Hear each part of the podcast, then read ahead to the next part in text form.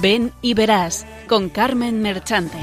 Lo que Jesús te tiene preparado.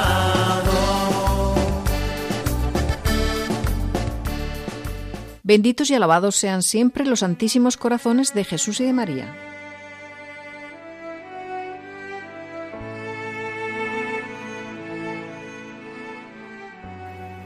No me mueve mi Dios para quererte el cielo que me tienes prometido, ni me mueve el infierno tan temido para dejar por eso de ofenderte.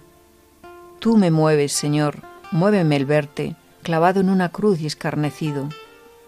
Muéveme el ver tu cuerpo tan herido, muéveme tus afrentas y tu muerte. Muéveme en fin tu amor de tal manera que aunque no hubiera cielo yo te amara, y aunque no hubiera infierno te temiera. No me tienes que dar porque te quiera, porque aunque lo que espero no esperara, lo mismo que te quiero, te quisiera. Soneto atribuido a San Juan de Ávila. Ha llegado el tiempo favorable, verdadero sacramental. En nombre de Cristo os pedimos que os reconciliéis con Dios. Este es el título del mensaje del Santo Padre para la cuaresma de este año. Mira los brazos abiertos de Cristo crucificado, déjate salvar una y otra vez. Y cuando te acerques a confesar tus pecados, cree firmemente en su misericordia que te libera de la culpa. Contempla su sangre derramada por tanto cariño y déjate purificar por ella. Así podrás renacer una y otra vez Christus vive, número 123. Este texto lo vuelve a sacar el Santo Padre en el mensaje de la cuaresma de este año. Y nos comenta, la Pascua de Jesús no es un acontecimiento del pasado. Por el poder del Espíritu Santo es siempre actual y nos permite mirar y tocar con fe la carne de Cristo en tantas personas que sufren. Es saludable contemplar más a fondo el misterio pascual por el que hemos recibido la misericordia de Dios. La experiencia de la misericordia, efectivamente, es posible solo en un cara a cara con el Señor crucificado y resucitado, que me amó y se entregó por mí. Gálatas 2.20. Un diálogo de corazón a corazón, de amigo a amigo. Por eso la oración es tan importante en el tiempo de Cuaresma. Son palabras del Santo Padre en el mensaje de Cuaresma. Papa Francisco nos invita a contemplar a Cristo crucificado con los brazos abiertos para abrazar a cada uno de nosotros, al mundo entero. Qué entrañable y con qué ternura nos invita a la conversión, a la reconciliación con Dios. Cuaresma, tiempo propicio de volver la mirada a Jesús, a Jesús en la cruz que nos dice, ven, acércate, quiero abrazarte. ¿Qué puedo hacer más por ti? Correspondamos a tanto amor Amor con amor se paga.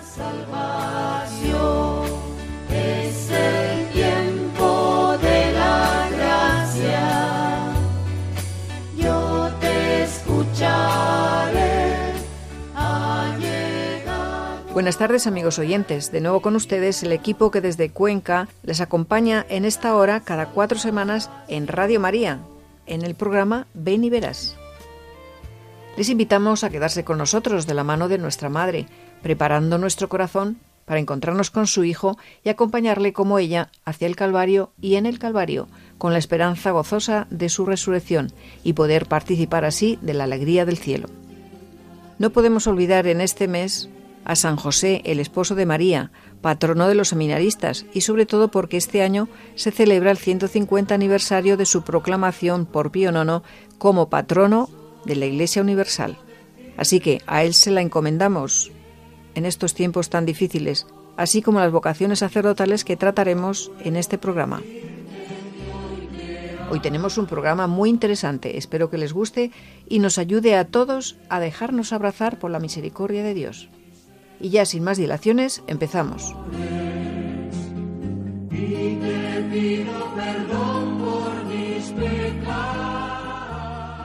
Presentamos el equipo que estará con ustedes. Adriana Domingo, José Jaime Pérez Moneo, que sustituye a Patricio, que hoy no ha podido venir, José Antonio Esteban en el control y la que les habla Carmen Merchante. Hoy tenemos varios colaboradores. Pedro Mora, José Luis de Julián, David y Pablo Esteban, Alejandro López y José Carlos Huerta. Como invitados especiales tenemos a Moisés de las Heras Gómez y Jorge Mora Huerta, que han entrado este curso en el Seminario Conciliar de San Julián, en Cuenca. Buenas tardes a todos. Hola, Carmen. Buenas, de nuevo, Carmen. Buenas tardes. Buenas tardes, Carmen. Buenas tardes. Y aquí va el sumario. En primer lugar, trataremos la vocación sacerdotal. En la segunda sección narraremos la vida de San Juan de Ávila, patrón del clero español. Seguida de la entrevista de los seminaristas que hemos anunciado antes, Jorge Mora y Moisés de las Heras. Por último, como siempre, rezaremos por las vocaciones. Y nos acompañarán algunas canciones del CD que han sacado este año los seminaristas del Seminario Conciliar de Cuenca.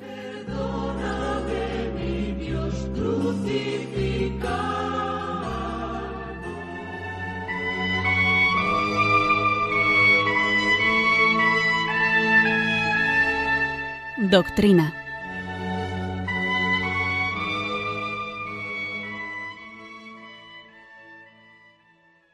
¿Quién es el sacerdote? se pregunta San Juan Crisóstomo. Es un ángel que soporta a Cristo sobre su mano, habla de él y lo sirve. Cuando el sacerdote celebra los sacramentos, él da sus manos a Cristo. Cuando predica, da su lengua a Cristo. Por eso el sacerdote tiene que ser puro como los ángeles. El sacerdocio es un servicio dado gratuitamente por Dios. Es un don celestial.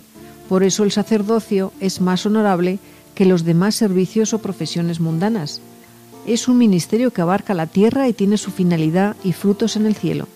Es un ministerio angélico y digno de los ángeles. El candidato al sacerdocio debe revisar toda su vida a lo largo del tiempo pasado. Tiene que revisar todas sus disponibilidades, la corporal, moral, académica y espiritual. Si encuentra algo que le impide el ejercicio de este ministerio, tiene que estar atento, porque la reprimenda de Dios será muy dura. Por lo tanto, no tiene que descuidar su ministerio. En general, las debilidades de los hombres y sus pecados afectan a uno mismo, pero las debilidades de los sacerdotes son vistas por todos los hombres como si fuera el mediodía y cada una escandaliza a muchos. La responsabilidad cuenta no tanto como pecado personal de sacerdocio, sino en cuanto escandaliza a la multitud.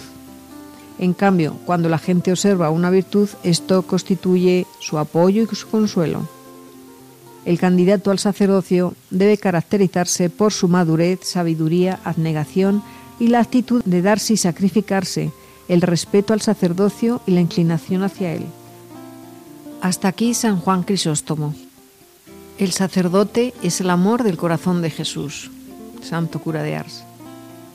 Según el Catecismo de la Iglesia Católica en el número 1536, el sacramento del orden es el sacramento gracias al cual la misión confiada por Cristo a sus apóstoles sigue siendo ejercida en la Iglesia hasta el fin de los tiempos. Es pues el sacramento del ministerio apostólico. Comprende tres grados, el episcopado, el presbiterado y el diaconado. Y nos sigue diciendo en el 1548. En el servicio eclesial del ministerio ordenado es Cristo mismo quien está presente en la Iglesia como cabeza de su cuerpo, pastor de su rebaño, sumo sacerdote del sacrificio redentor, maestro de la verdad. Es lo que la Iglesia expresa al decir que el sacerdote, en virtud del sacramento del orden, actúa in persona Christi capitis. Esta presencia de Cristo en el ministro no debe ser entendida como si éste estuviese exento de todas las flaquezas humanas, del afán de poder, de errores, es decir, del pecado. No todos los actos del ministro son garantizados de la misma manera por la fuerza del Espíritu Santo, mientras que en los sacramentos esta garantía es dada de modo que ni siquiera el pecado del ministro puede impedir el fruto de la gracia. Existen muchos otros actos en que la condición humana del ministro deja huellas que no son siempre el signo de la fidelidad al Evangelio y que pueden dañar por consiguiente en la fecundidad apostólica de la Iglesia. Esta función que el Señor confió a los pastores de su pueblo es un verdadero servicio. Lumen Gentium 24. está enteramente referido a Cristo y a los hombres, depende totalmente de Cristo y de su sacerdocio único, y fue instituido en favor de los hombres y de la comunidad de la Iglesia. El sacramento del orden comunica un poder sagrado que no es otro que el de Cristo. El ejercicio de esta autoridad debe, por tanto, medirse según el modelo de Cristo, que por amor se hizo el último y el servidor de todos. Mateo 10, 43, 45. Sigue diciendo auténticas maravillas el catecismo de la Iglesia Católica. Entre ellas, por ejemplo, la gracia del Espíritu Santo propia de este sacramento es la de ser configurado con Cristo sacerdote, maestro y pastor, de quien el ordenado es constituido ministro. Qué maravillas, pero no nos da tiempo a más. Por eso vamos a coger unos cuantos puntos del resumen del catecismo. San Pablo dice a su discípulo Timoteo, Te recomiendo que reavives el carisma de Dios que está en ti por la imposición de mis manos. Y si alguno aspira al cargo de obispo, desea una noble función. A Tito decía, el motivo de haberte dejado en Creta fue para que acabaras de organizar lo que faltaba y establecieras presbíteros en cada ciudad, como yo te ordené. El obispo recibe la plenitud del sacramento del orden que lo incorpora al colegio episcopal y hace de él la cabeza visible de la iglesia particular que le es confiada. Los obispos, en cuanto sucesores de los apóstoles y miembros del colegio, participan en la responsabilidad apostólica y en la misión de toda la Iglesia bajo la autoridad del Papa, sucesor de San Pedro. La Iglesia confiere el sacramento del orden únicamente a varones, bautizados, cuyas aptitudes para el ejercicio del ministerio han sido debidamente reconocidas. A la autoridad de la Iglesia corresponde la responsabilidad y el derecho de llamar a uno a recibir la ordenación. En la Iglesia Latina, el sacramento del orden para el presbiterado solo es conferido ordinariamente a candidatos que están dispuestos a abrazar libremente el celibato, que manifiesten públicamente su voluntad de guardarlo por amor del reino de Dios y el servicio de los hombres. Corresponde a los obispos conferir el sacramento del orden en los tres grados. Texto tomado de la carta que envió Benedicto XVI a los sacerdotes al comenzar el año sacerdotal. El cura de Ars era muy humilde, pero consciente de ser como sacerdote un inmenso don para su gente.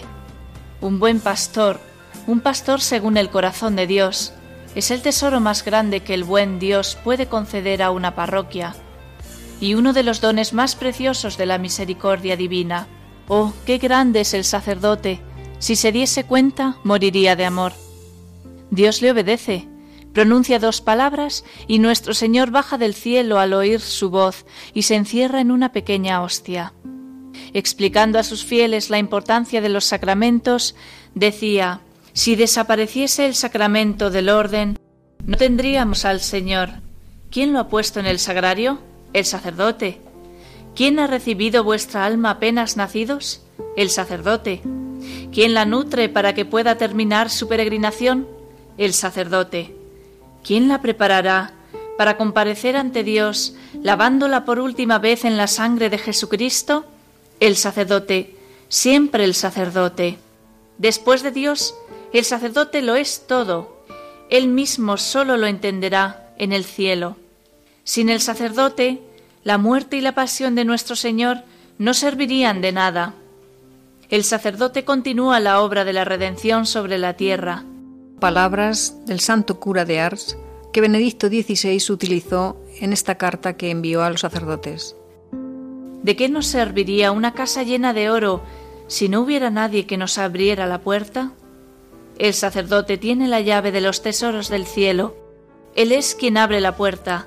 Es el administrador del buen Dios, el administrador de sus bienes.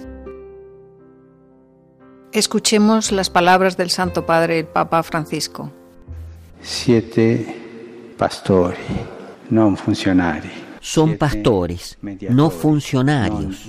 Son mediadores, no intermediarios. Tengan siempre presente el ejemplo del buen pastor, que no vino para ser servido, sino para servir y buscar y salvar lo que estaba perdido. Que era perduto. Atrévete, joven, a decirle sí a Jesús. Él te necesita y te necesitamos todos.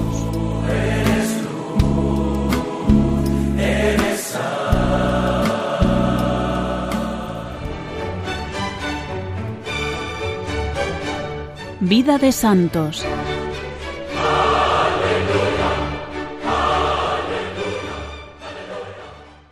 Están sintonizando Radio María en el programa Ven y Verás. Escuchemos una breve narración de la vida de San Juan de Ávila.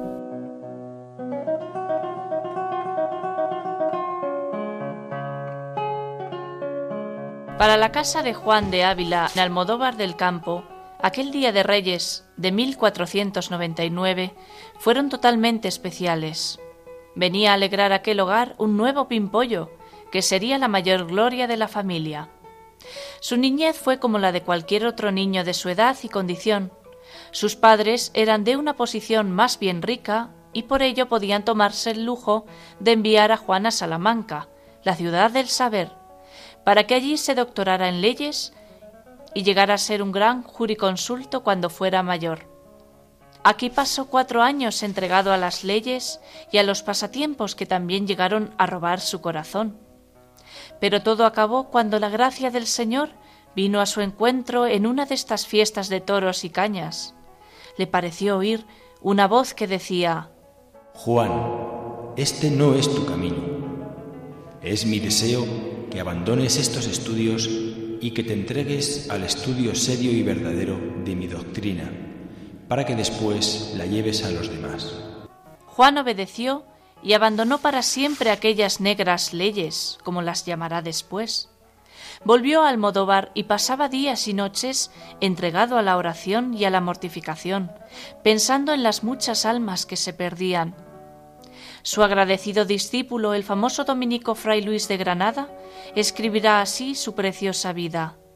Mi nombre, Ávila. Mi posada, la tierra.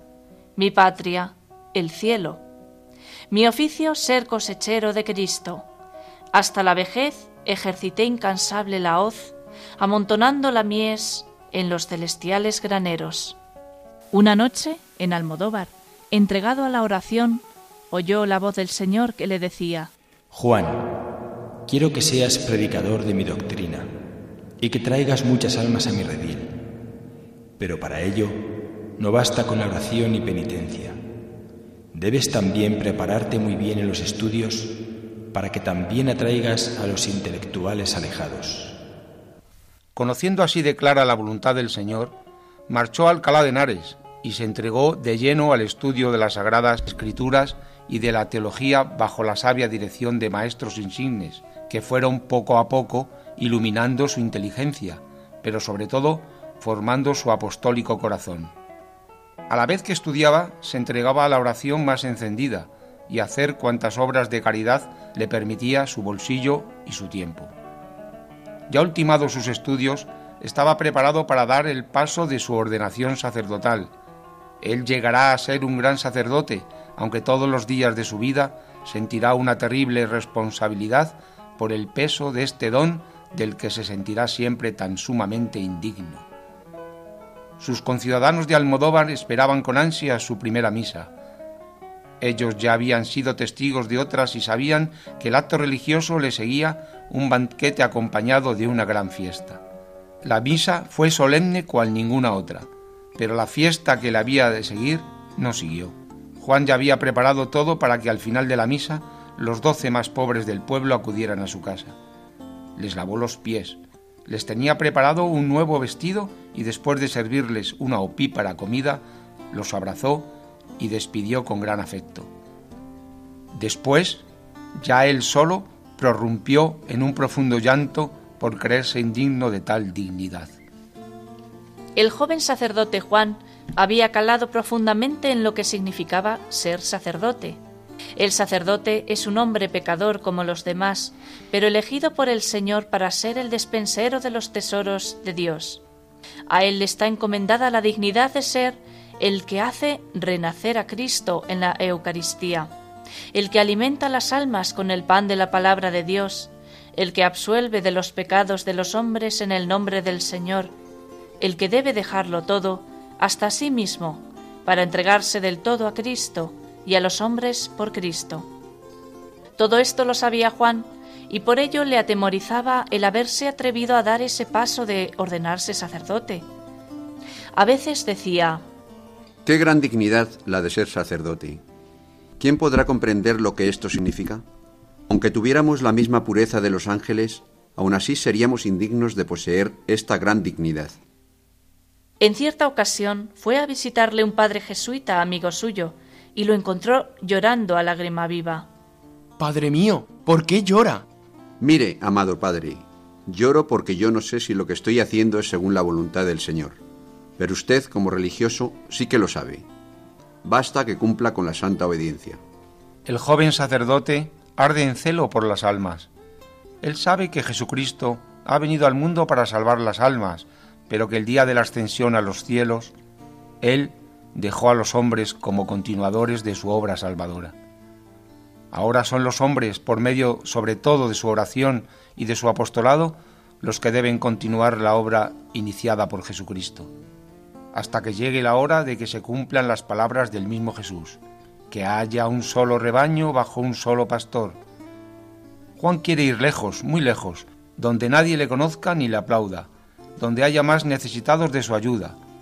Él quiere gastarse por Jesucristo. Tiene buenas relaciones con los padres dominicos. Ellos han sido sus mentores en Alcalá. Se entera de que el padre Garcés, dominico, ha sido nombrado obispo de la Escala y Padre, ¿no me llevará con usted a aquellas tierras de infieles para predicar a Jesucristo? Sí, hijo mío, tengo mucha necesidad de ayuda, pues hemos de fundar una misión donde encuentren aquellos pobres indios el verdadero rostro de la Iglesia. Marcha a Sevilla y allí espera la comitiva de la que va a formar parte en rumbo hacia México. Pero otros eran los planes de la Divina Providencia. El arzobispo Manrique le ataja y le dice, Buen padre Juan, es voluntad de Dios que sus Indias sean su misma tierra. Andalucía lo necesita. Sus campos, sus pueblos, están a punto de ser segados por el enemigo de Cristo y se necesitan apóstoles que atajen el mal. Y el padre Juan obedeció y quedó en su Andalucía. Muchas cosas fue el beato maestro Ávila como aún se sigue llamando a este insigne santo patrón del clero español pero no hay duda de que es este el apelativo que mejor le cuadra. El celoso predicador, el apóstol de Andalucía, y de cuantas regiones de España tuvieron la inapreciable dicha de poderle escuchar aquellos sermones de fuego. Le llamaban los obispos y los religiosos de las más diversas órdenes religiosas para que predicase en sus iglesias y para que dirigiera los sermones o pláticas de formación a los miembros de las mismas. Las muchedumbres le seguían entusiasmados. Predicando una vez en Granada, a la vez predicaba en otra iglesia un afamado predicador, pero que su doctrina estaba vacía de contenido y sobre todo de vida. Mientras que los que oían al padre Ávila nada decían, no había comentario alguno, pero volvían a sus hogares completamente cambiadas sus vidas. Les calaba hondamente en sus almas, se convertían el padre Ávila decía, Cuando hayáis recurrido a todos los medios para ablandar los corazones de los más obstinados y no lo podéis conseguir, tenéis un remedio que nunca falla. Acudid a la Virgen María, que es Madre de Misericordia. Encomendadle ese pecador a sus bondades maternales y yo os aseguro que el demonio ya nada podrá hacer con él.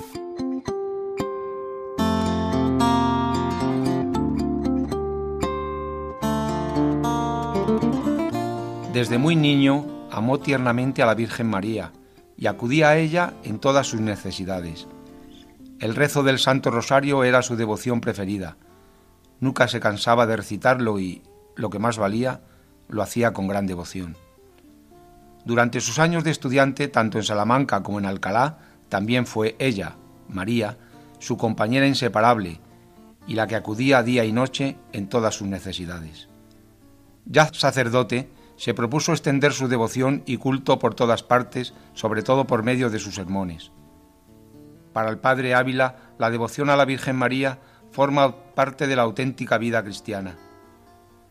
Una vez llegó a decir esta frase que vale más que todo un libro. Uno de los sacerdotes que la acompañaba en sus predicaciones apostólicas le preguntó, Padre, usted nos habla mucho de la Virgen María, de sus privilegios, de su poder como Madre de Dios y nuestra. Pero permítame una pregunta. ¿Ese amor que demuestra en sus palabras y en sus escritos es de veras? ¿Usted mismo ama mucho a la Madre de Dios?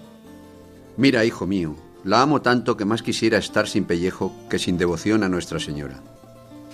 Cuando el joven Juan de Ávila se encontraba en Salamanca y le tocó el corazón el Señor para que cambiara de ruta en su caminar hacia la patria, que lo deseaba sacerdote y no abogado, él creyó que podía entregarse al cuidado de las almas sin más conocimientos que los que ya tenía. Pronto se dio cuenta de que no. Por ello fue a Alcalá de Henares, y en aquella ciudad que gozaba de gran fama como ciudad de letras y letrados, se entregó de lleno al estudio, que conjugaba maravillosamente con su vida de oración y de servicio a los demás. Aquí estudió tan seriamente la Sagrada Escritura y sobre todo el Nuevo Testamento que se lo sabía de memoria.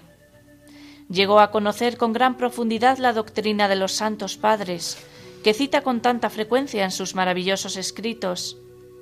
Tenía un profundo conocimiento también de las ciencias profanas, y sabía, hablaba y escribía con gran riqueza nuestro romance castellano. Tuvo la dicha de ser el director espiritual de los santos más renombrados de su tiempo y de otros ilustres personajes que acudían a él en demanda de consejo y dirección. Pero tampoco faltó alguien que, como el rector del Colegio Real, Bernardino de Carvajal, que después se convertirá en un apasionado discípulo del padre Ávila, dirá un compañero Vamos a oír así, idiota. Vamos a ver cómo predica. Cuánto se ha escrito y hablado de este Tribunal de Defensa de la Fe. Siempre tuvo detractores y acérrimos defensores, como por otra parte sucede con casi todas las cosas humanas. Lo cierto es que mucho trabajó para que la fe no se contaminase con las pestes heréticas que llegaban de centro de Europa. También hay que afirmar de que en muchas ocasiones, como algo que es dirigido y llevado por los hombres, se cometieron abusos de toda clase y fueron condenados muchos inocentes y que nada tenían que ver con peligros en la fe, sino todo lo contrario. En los tiempos de nuestro Ávila está la Inquisición en todo su auge. Raro es el escritor que no tiene que ver algo entre aquellos señores rigurosos que estudian línea por línea de cuanto se escribe o predica sobre cuestiones de fe, y a veces también sobre cuestiones de otras materias. Nuestro santo Ávila escribió preciosos tratados sobre la oración, sobre el modo de cómo rezar el Santo Rosario, tradujo el precioso libro de la imitación de Cristo de Tomás de Kempis, etc. Y lo hizo de modo anónimo o sin nombre por miedo a la Inquisición. A pesar de huir de ella, cayó en sus redes y durante dos años estuvo enmarañado con ella, a pesar de que ni con una lupa se podía encontrar nada menos ortodoxo en lo escrito y en lo hablado de nuestro fervoroso predicador y concienzudo escritor. Estuvo en las cárceles de Sevilla, quizá por algunas predicaciones suyas, llenas de fervor, celo y ortodoxia, en Écija y en Alcalá de Guadaira.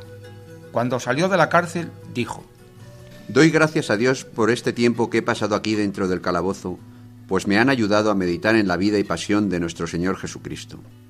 El padre Ávila no nació predicador, no era un temperamento arrogante o decidido, más bien todo lo contrario, cuando le encargaron su primer sermón en Sevilla, al poco de ser ordenado sacerdote, las pasó canutas. Sufrió muchísimo hasta que pudo verse libre de aquel gran compromiso. Él mismo dice Viéndome muy apretado, fijé los ojos en el crucifijo y dije Señor mío, por aquella vergüenza que vos padecisteis cuando os desnudaron, os suplico que quitéis esta vergüenza mía y me deis vuestra palabra para gloria vuestra. Después se sintió fuerte y decidido. Desde entonces ya sabía a dónde y cómo acudir siempre que debía predicar, tanto que desde estos días será este su oficio principal. Recorrerá toda la Andalucía y otras partes de la península, pero sobre todo tres provincias lo tendrán como predicador habitual Sevilla, Córdoba y Granada. Uno de sus sermones fue quizá la causa de la conversión y profunda amistad que siempre ya le unió con aquel hasta entonces vagabundo y futuro santo fundador de la Orden Hospitalaria, San Juan de Dios. Aunque tenía una dicción perfecta y conmovedora, él no cuidaba tanto el estilo como las ideas, no le interesaba agradar, sino convertir al verdadero camino de la santidad. Oír al padre Ávila era abandonar el mal camino y seguir la doctrina de Jesucristo. Cristo era mi libro. La mayor parte de las noches las pasaba en vela preparando mis sermones del día siguiente, que debería predicar en diversos lugares y a toda clase de personas. Pasaba noches enteras como cosido a mi crucifijo a la vez que le decía, Señor, yo ya sé que tú me has alquilado para dos cosas. Aunque ya sé que has tenido bastante mal gusto, pues valgo tan poca cosa, para ayudar a mis hermanos los hombres que lleguen a conocerse en profundidad, y si lo hacen seguramente que se despreciarán, pues verán lo que poco valen y que si tiene algo de valor es cosa tuya y no de ellos. Y la segunda cosa es para que le lleve a ellos el conocimiento de quién eres tú, para que sepan apreciar los tesoros que están encerrados en tu corazón, para que lleguen a conocer, apreciar y vivir los inauditos tesoros de gracia y amor que están encerrados en tu divino corazón. Los hombres, hasta los más fieles y mejores amigos, a veces fallamos. Dios no. El Señor jamás falla. Somos los hombres quienes le fallamos a Él. Nuestro santo protagonista desde niño se echó en los brazos del Señor y de la dulce Madre María y nunca le fallaron. Aquella vela con tanta llama encendida estaba para agotarse. Se había consumido día a día y momento a momento para iluminar las almas hacia Cristo. Durante toda su vida había tenido una compañera, la enfermedad, pero trabajaba como si siempre hubiera gozado de perfecta salud. Vivía en una gran pobreza y austeridad, así quería él a sus sacerdotes, pobres a imitación del Maestro. Cuando ya notó que se le acercaba la hora, pidió con insistencia Traedme a Jesús, traedme a Jesús. Él es mi Señor, sin Él no puedo vivir. Algún discípulo empezó a leerle cosas muy elevadas sobre el cielo y la teología, y él les dijo, Hijo mío, no me leas nada de eso, no lo necesito. En cambio, léeme algo que anime a mi espíritu a arrepentirse de sus muchos pecados. En aquellos momentos le arreciaban más y más sus muchos dolores, y alguien le pregunta, Padre mío, ¿sufre mucho? Bueno está, Señor, bueno está. El Señor, cuando nos prueba, sabe lo que hace y hace lo que nos conviene. Y nosotros, pecho en tierra, hemos de aceptar cuanto Él por nuestro bien nos envía. Una dama le pregunta, Padre mío, ¿qué puedo hacer por usted? Misas, señora, misas. Era el 10 de mayo de 1569 cuando volaba al cielo. Murió en Montilla a los 70 años, fue beatificado el 6 de abril de 1894 por el Papa León XII, canonizado el 31 de mayo de 1970, y Benedicto XVI lo nombró doctor de la Iglesia el 7 de octubre del 2012.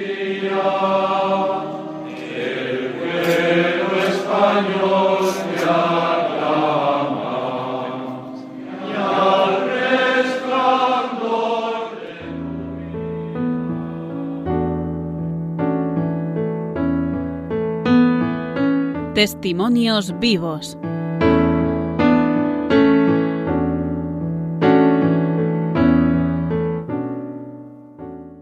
Le recordamos que están sintonizando Radio María en el programa Ven y Verás.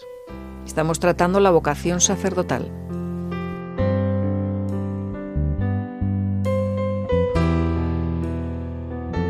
Tenemos con nosotros a Moisés de las Heras Gómez y Jorge Mora Huerta. Ambos han entrado nuevos este curso en el Seminario Conciliar de San Julián en Cuenca. Moisés, pues, ha entrado en el, en el, Seminario Mayor porque ya tiene sus añitos, tiene su carrera terminada y su trabajo. Bueno, ahora les explicaré él. Y Jorge Mora eh, ha entrado al menor, puesto que tiene es el peque de la casa, tiene 13 añitos. Bueno, ya, ya les contarán ellos. Pues buenas tardes, chicos. Buenas, buenas tardes. tardes. Bienvenidos al programa Ven y Verás. Es un gozo entrevistar a dos jóvenes que, oyendo la llamada de Dios, han sido valientes a responder un sí, como Samuel, al Señor. Aquí me tiene, Señor. Bueno, pues yo empezaría pidiéndoos que os presentéis vosotros mismos y que podáis empezar eh, el que queráis. Eh, tengo que decir que a estos dos chicos ya los conocía yo bastante. Y es que uno era recién entrado, Moisés, en el voluntariado de Radio María. Entonces llevaba unos mesecicos cuando un día nos sorprendió con, con, esta, con esta noticia. que iba al seminario. Así que todos nos alegramos muchísimo. Y Jorge, pues está en el movimiento que yo estoy en Católicos en Nación. Es hijo de una familia de aquí, de, nuestra familia grande que es Católicos en Nación.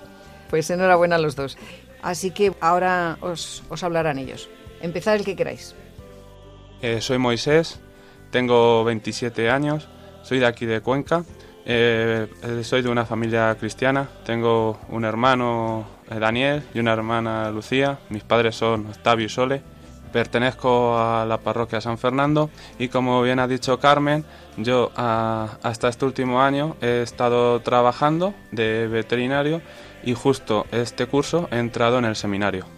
Soy Jorge, tengo 13 años y pertenezco al movimiento de católicos en acción. Desde pequeño me educaron mi familia cristiana a ser buen católico y soy el más pequeño del seminario. Como pueden ver, el juguete de la casa.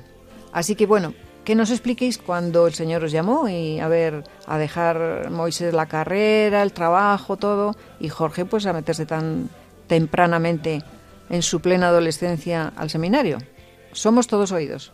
Bueno, yo em, todo se remonta a hace dos veranos, el verano del año 2018, y yo me acuerdo que ese verano, después de haber ido de campamentos, haber hecho bastantes cosas en la parroquia, eh, pues en el pueblo con los amigos, yo sentí un, poco que me sentía vacío. O sea, sobre todo hubo un día eh, en el que me sentí pues con mucha ansiedad, no sabía bien qué, eh, qué me pasaba y entonces ese, ese día en mi pueblo decidí ir al sitio que solía, suelo ir siempre. ¿Qué pueblo es? Mota de Altarejos. Ah.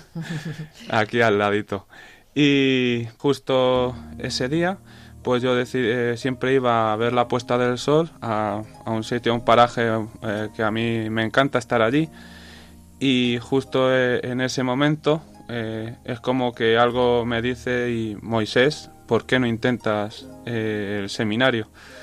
Esta pregunta me la había hecho muchas otras, otras veces, me la había dicho la gente, pero siempre me la había tomado a mal porque, no sé, pues como que, que no, yo quería ser veterinario y yo, y además que lo sigo sintiendo, ¿no?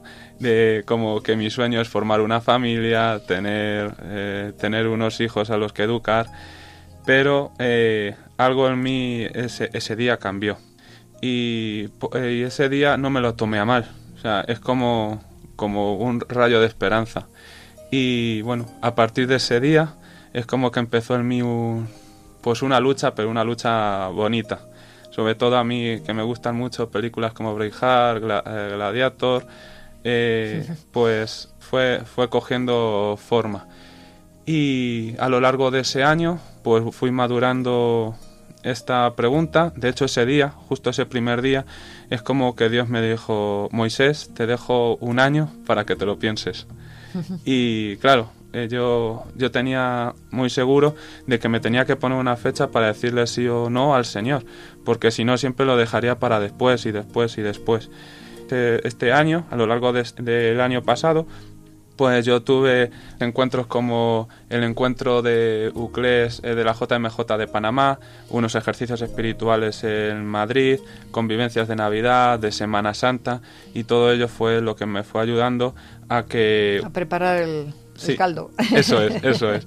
A que justo eh, un, un, 14 de julio, estando de director de, del campamento Juan Pablo II, eh, pues lo hiciera público. Qué bueno. Que ya te decidiste, vamos, ya a darle el sí al Señor totalmente. Sí, eso es. muy bien, muy bien. ¿Y tú, Jorge? Pues yo, cuando se inauguró la, la adoración perpetua aquí en Cuenca, pues mi tía, como era una de los que la organizaban, me dijo que me apuntase a una hora porque hacían falta adoradores. Y yo pues era muy pequeño y no tenía no tenía muchas cosas que hacer y pues me apunté a una hora con mi hermano mayor. Y pues en esa hora, pues los primeros años yo me aburría un poco, pues porque era muy pequeño y no sabía bien qué hacer. Pero con el paso del tiempo, mi director espiritual eh, me enseñó a rezar, a, saber qué hacer Y pues el año pasado yo lo, lo, que hacía era rezar el rosario siempre. Cuando no lo rezaba con mi familia, pues lo rezaba allí. Pues siempre dedicaba un misterio a la vocación, a mi vocación, porque es una cosa muy importante para ser feliz. Y pues de repente tuve todo claro. Mientras yo no decía nada, pero quería, quería ya hacer algo, pues porque era un poco inquieto. Entonces mi director espiritual, sin yo decirle nada, me dijo que si me iba a meter al seminario. Entonces pues yo le dije que no sabía, que no sabía. Y pues este año, cuando se lo dije a mi madre que me quería meter al seminario, ella me dijo que por qué no me esperaba un año porque era aún muy pequeño. Y yo le dije que es que a ver si se me van a quitar las ganas, me iba a distraer y no iba a hacer caso a Dios sino a mí mismo. Entonces me metí cuanto antes y aquí estoy. muy bien, muy bien. Pues muy buena, muy buena receta para otros jóvenes que sientan también esa llamada y, y no le hagan esperar al Señor por miedo a que, a que se les pueda ir de la cabeza, como Jorge dice. La verdad es que es impresionante la táctica que tiene el Señor para atraer a las almas a Él. Y bueno, estáis contentos, claro. ¿No os arrepentís del camino tomado? No, no, para nada. Muy contentos. Muy contentos, ¿no? Pues me alegro. ¿Y vuestros padres cómo lo han tomado? Pues mis padres, por ejemplo, muy bien. Pero claro, pues es esa sorpresa. Porque ya cuando tienes todo hecho, eh, pues yo la verdad me sentía un afortunado. Porque yo en mi trabajo disfrutaba muchísimo. Eh, era veterinario en, una explotación de cabras en Cuenca y en Madrid y yo de verdad que me sentía un afortunado. De hecho, pues, pues no tengo miedo en decir que lo echo de menos. lo he hecho, hecho de menos. Pero también aquí pues estoy pues muy bien y estando junto a Dios que si es su voluntad, pues es lo más bonito. Aquí te sientes más pleno, ¿no? Sí, sí. Yo creo que era eso lo que me faltaba un poco, eh, esa paz. Eh, yo creo que sobre todo hay una película que también me gusta mucho, que es El Príncipe de Egipto, que en una de las canciones dice, tengo todo, tengo todo lo que quiero, pero al final no es todo lo que quiero. Y es como que te faltaba algo. Claro, efectivamente. Que es el que colma el vaso. Eso es. Sí, sí, sí. ¿Y tus padres, Jorge? Pues mis padres se lo tomaron muy bien. Al principio, pues mi madre, pues eso, que tenía un poco de miedo porque era muy pequeño, de, dejar un poco mi familia y ir al seminario, pero después muy bien. Y mis abuelos igual, pues pues ya son mayores y pues no quieren que me vaya, pero pero quieren a la vez porque me echan mucho de menos. ¿Qué les cuesta? Les cuesta. Sí, pero están, están muy contentos conmigo y yo también. Claro que sí, claro que sí. Porque el Señor al final colma a la persona que se da a Él, a la familia y a todo el mundo. A mí me gustaría también recalcar, sobre todo desde mi experiencia, el cariño de la gente, de, toda la gente, de, de, tú se lo cuentas y te dicen, pues ánimo, si ese es tu, sueño tienes que seguir hacia adelante. Y la verdad es que eso ayuda muchísimo. Claro, claro. Y sobre todo porque en los tiempos que corren, pues todos vemos que hacen mucha falta sacerdotes, porque hay mucha escasez. Y entonces, a ver, si no tenemos un sacerdote que nos traiga al Señor, ¿qué va a mm. ser de nosotros? Eso es. Es que eso es así. Eso es así. Entonces, claro, la gente, pues dentro de todas sus posibilidades que tienen, que hay muchísima gente que está rezando por las vocaciones sacerdotales, por todas, pero especialmente las sacerdotales. Pues claro, cuando ve que una persona se ha entregado así libremente, pues es que se desbordan, normal, porque es que hace mucha falta. Bueno, ¿y cómo es vuestra vida de intimidad con el Señor? Porque para llegar a una llamada así, mm, pues esa vida tiene que ser mm, muy amistosa, ¿no? ¿Cómo es esa vida en cuanto a la oración? ¿Qué, ¿Qué, es lo que os atrae más y qué es lo que más os gusta? De todo lo que estáis viviendo ahora en el seminario, mm, ¿qué es lo que más os llena y qué es lo que más os acerca al Señor y qué es lo que os hace más sentiros plenos en vuestra vocación? Pues eh, yo, por ejemplo, en mi caso, eh, sobre todo, pues lo bonito de levantarte por la mañana, un poco temprano. Eh, nosotros nos levantamos sobre las seis y media y lo bonito es que lo primero que vas a hacer es ir a ver al Señor, a, la, a la capilla. Hay entre sueños, legañas, pero estás ahí. Y yo ahí entre sueños y todo, yo le digo, Señor, aquí estoy. Claro que sí. Y luego también, pues después la Eucaristía. Yo he descubierto sobre todo este año lo importante que es, porque a mí me lo decía eh, Chema, mi párroco de San Fernando, lo importante que es ir a misa todos los días. Yo digo, bueno, sí, con ir los domingos, pues vamos, vamos bien. Pero qué bonito es poder ir a misa todos los días y ahora es una cosa, por ejemplo, que necesito, al igual que comulgar. Mm. Luego también lo bonito de, pues, de rezar el rosario todos los días, aunque yo es una cosa que ya iba haciendo a diario, ya en, pues en mi vida eh, estos últimos años pues también eso muy bonito. Y luego también pues el rezo de laudes en comunidad, vísperas completas. Lo importante que es rezar en comunidad, porque te sientes muy muy unido a tus a tus compañeros. Y a la iglesia sí eso es sí. Y luego pues también la oración personal también nos ayudará muchísimo no eso es sí sí sí. eso es ya con estar solo en la presencia del Señor ya se nota que es algo que, que va cambiando en ti. Y luego también súper muy muy bonito las salidas a, a, los pueblos, las campañas vocacionales. Otra vez, o sea, es que sientes el apoyo de la gente, sabes que no estás solo, que te apoyan y luego también tenemos una, una dinámica de oración y nos dice la gente que reza por nosotros, nosotros rezamos por ellos y te sientes muy unido. Y encima en una diócesis como la de Cuenca, pues es algo tan familiar que los puedes ver eh, pues en cualquier encuentro, los ves, los saludas, o sea, es algo pues muy familiar. Sí, que te reaviva un poco más tu vocación cada día. Sí, sí, sí, sí. Así es. Muy, muy importante. Sí. ¿Y tú, Jorge, qué nos cuentas? Pues yo creo que lo, lo que más me gusta a mí es el amor de, de nuestra Madre, la Virgen María. Porque siempre que hablo con ella, siempre me sonríe. Yo siento que me sonríe y el amor de una madre es lo mejor que te puede pasar. Y es el ánimo sobre todo porque pues nos hace falta mucho mucha oración. Y también cuando yo hablo con Dios mm, nosotros todos los días le preguntamos al Señor que qué quiere aún de nosotros porque a lo mejor cada día te dice una cosa. Cada día pues acércate más a este chico intenta convencerle para que crea en Dios y cosas así. Y está muy bien. O sea, que tienes un trato de tú a tú con tu amigo Jesús y con tu amiga madre. Sí. muy bien, muy bien. Pues eso, eso es lo que realmente llena el espíritu, el trato íntimo con el Señor. Es muy importante la oración, porque sin oración no podemos ir a ningún sitio, no podemos hacer nada. Por nosotros solos es imposible si no tenemos ese trato íntimo con el Señor. Pues muy bien, falta ya muy poquito para, la solemnidad de San José, patrón del seminario. ¿Cómo lo vais a celebrar?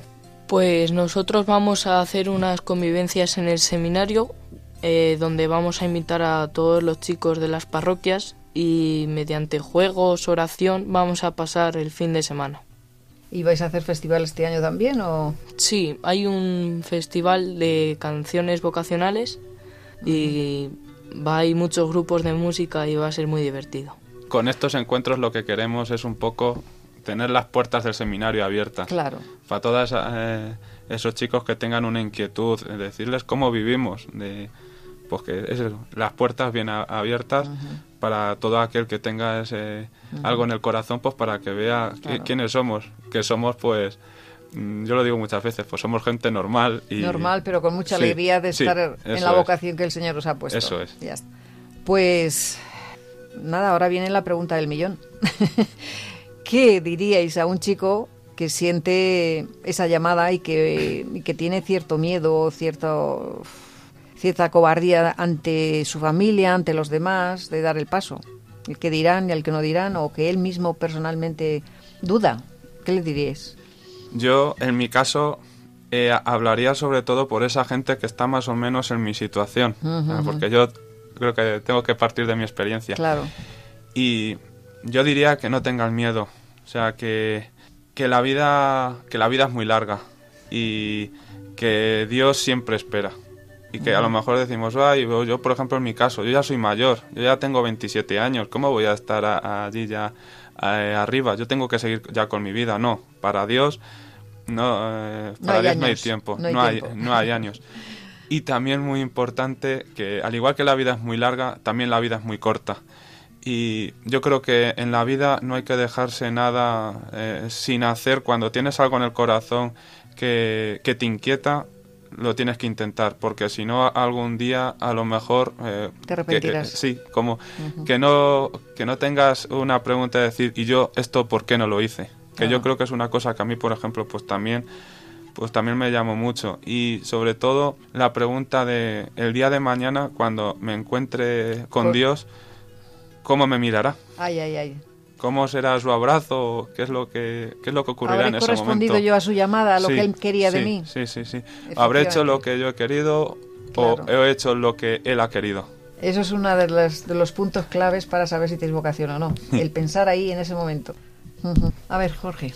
Yo también pienso que, que no tengan miedo que se lancen, porque para ser feliz en la vida no hay que hacer caso a ti, hay que hacer caso a Dios. Y si alguna vez tenéis ese sentimiento de pues vuestra vocación, que no esperéis, porque podéis tener luego dudas, complicaciones, que no esperéis, cuanto antes mejor, porque además te quitas un peso en el corazón muy grande y te quedas muy bien, muy pacífico, que no tengan miedo. Si realmente, verdad, consideramos que Dios es un Padre bueno y que quiere lo mejor para nosotros, mucho más que nosotros mismos, pues vamos a confiar, ¿no? Sí. En que igual que confiamos en los padres de la tierra, pues mucho más en el del cielo. Por supuesto. Que va, nos va a dar todo lo mejor y todo lo que, si nosotros le damos un poquitín así, Él nos va a centuplicar. Entonces, pues ahí está lo importante, que nos abandonemos en su voluntad y cumplamos, como habéis dicho, la plenitud de su vocación en, en nuestra vida. Y ahí está nos quitamos ese peso, sí, efectivamente. Bueno, pues lo siento, pero ya hemos, hemos agotado el tiempo, así que agradecemos a Moisés de las Heras Gómez y a Jorge Mora Huerta que hayan tenido esta delicadeza de venir aquí al programa Ven y Verás y les deseamos pues sigan respondiendo al Señor con esta alegría y esta entrega para que cada día puedan llegar a cumplir ese deseo de Dios que Dios ha puesto en su corazón de ser sacerdote y que es lo más grande, lo más grande que hay, y especialmente pues en estos momentos tan necesarios. Os invitamos a que os quedéis con nosotros para rezar por las vocaciones. Pues buenas tardes y que María y San José, que pronto lo vamos a celebrar, os acompañen siempre. Muchas gracias. Muchas gracias, a vosotros. Sacerdote tan grande y tan pequeño, por anunciar el reino, dejó su casa atrás reflexión y oración. Rendido a tus pies, oh Jesús mío, te pido humildemente vivir para amarte, serte fiel. Mira que soy pobre, oh buen Jesús, soy débil y necesito apoyarme en ti para no caer. Les invitamos que se unan con nosotros en la oración que van a dirigir los seminaristas para pedir por las vocaciones. Para los que se han incorporado ahora, estamos en Radio María en el programa Ven y Verás. Y atendiendo a la petición del Santo Padre, nos ponemos en clima de oración, ayudándonos de esta canción de los seminaristas del Seminario de Cuenca, y pidamos para que el Señor mande obreros a su mies.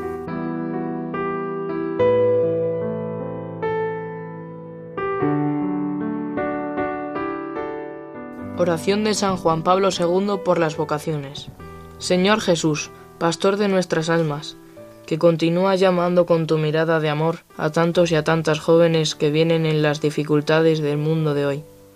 Abre su mente para oír entre tantas voces que resuenan a su alrededor tu voz inconfundible, suave y potente, que también repite hoy, ven y sígueme.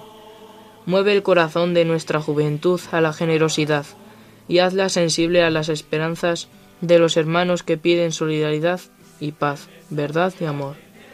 Orienta el corazón de los jóvenes hacia la radicalidad evangélica, capaz de revelar al hombre moderno las inmensas riquezas de tu caridad. Llámalos con tu bondad, para traerlos a ti. Préndelos con tu dulzura, para acogerlos a ti. Envíalos con tu verdad, para conservarlos en ti.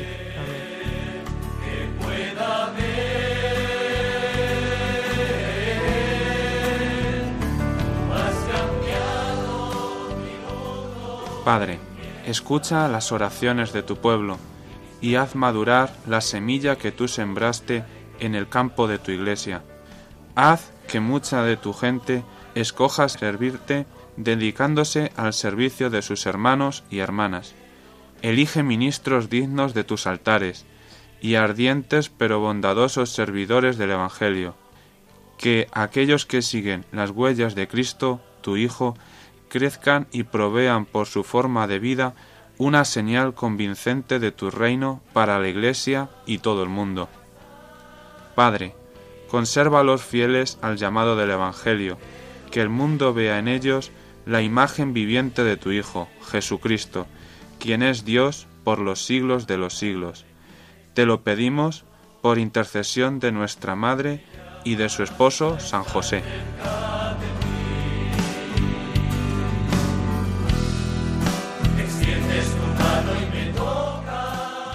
Y ya tenemos que despedirnos. El tiempo se va volando. Les esperamos el 8 de abril, si no lo impide la programación de Semana Santa, al coincidir con Miércoles Santo. Muchas gracias por haber estado ahí y ahora Adriana les recuerda cómo se pueden poner en contacto con nosotros. Sí, Carmen, ven y verás 3 con número arroba radiomaria.es. Ven y verás 3 con número arroba radiomaria.es. Cualquier... Y también pueden descargar y escuchar, volver a escuchar este programa y también los anteriores a través del podcast de Radio María, accediendo a la web www.radiomaria.es, a la sección de podcast. Gracias Adriana y gracias a todo el equipo que hoy nos ha acompañado. Hasta el próximo programa y feliz y santa cuaresma. Y no olviden la petición del Santo Padre. Mira los brazos abiertos de Cristo crucificado y déjate salvar una y otra vez. Déjate abrazar por Él.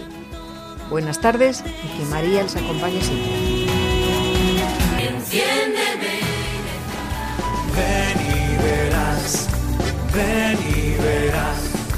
Alguien te ama y quiere mostrarlo. Ven y verás. Ven y verás con Carmen Merchante. Lo que Jesús te tiene preparado.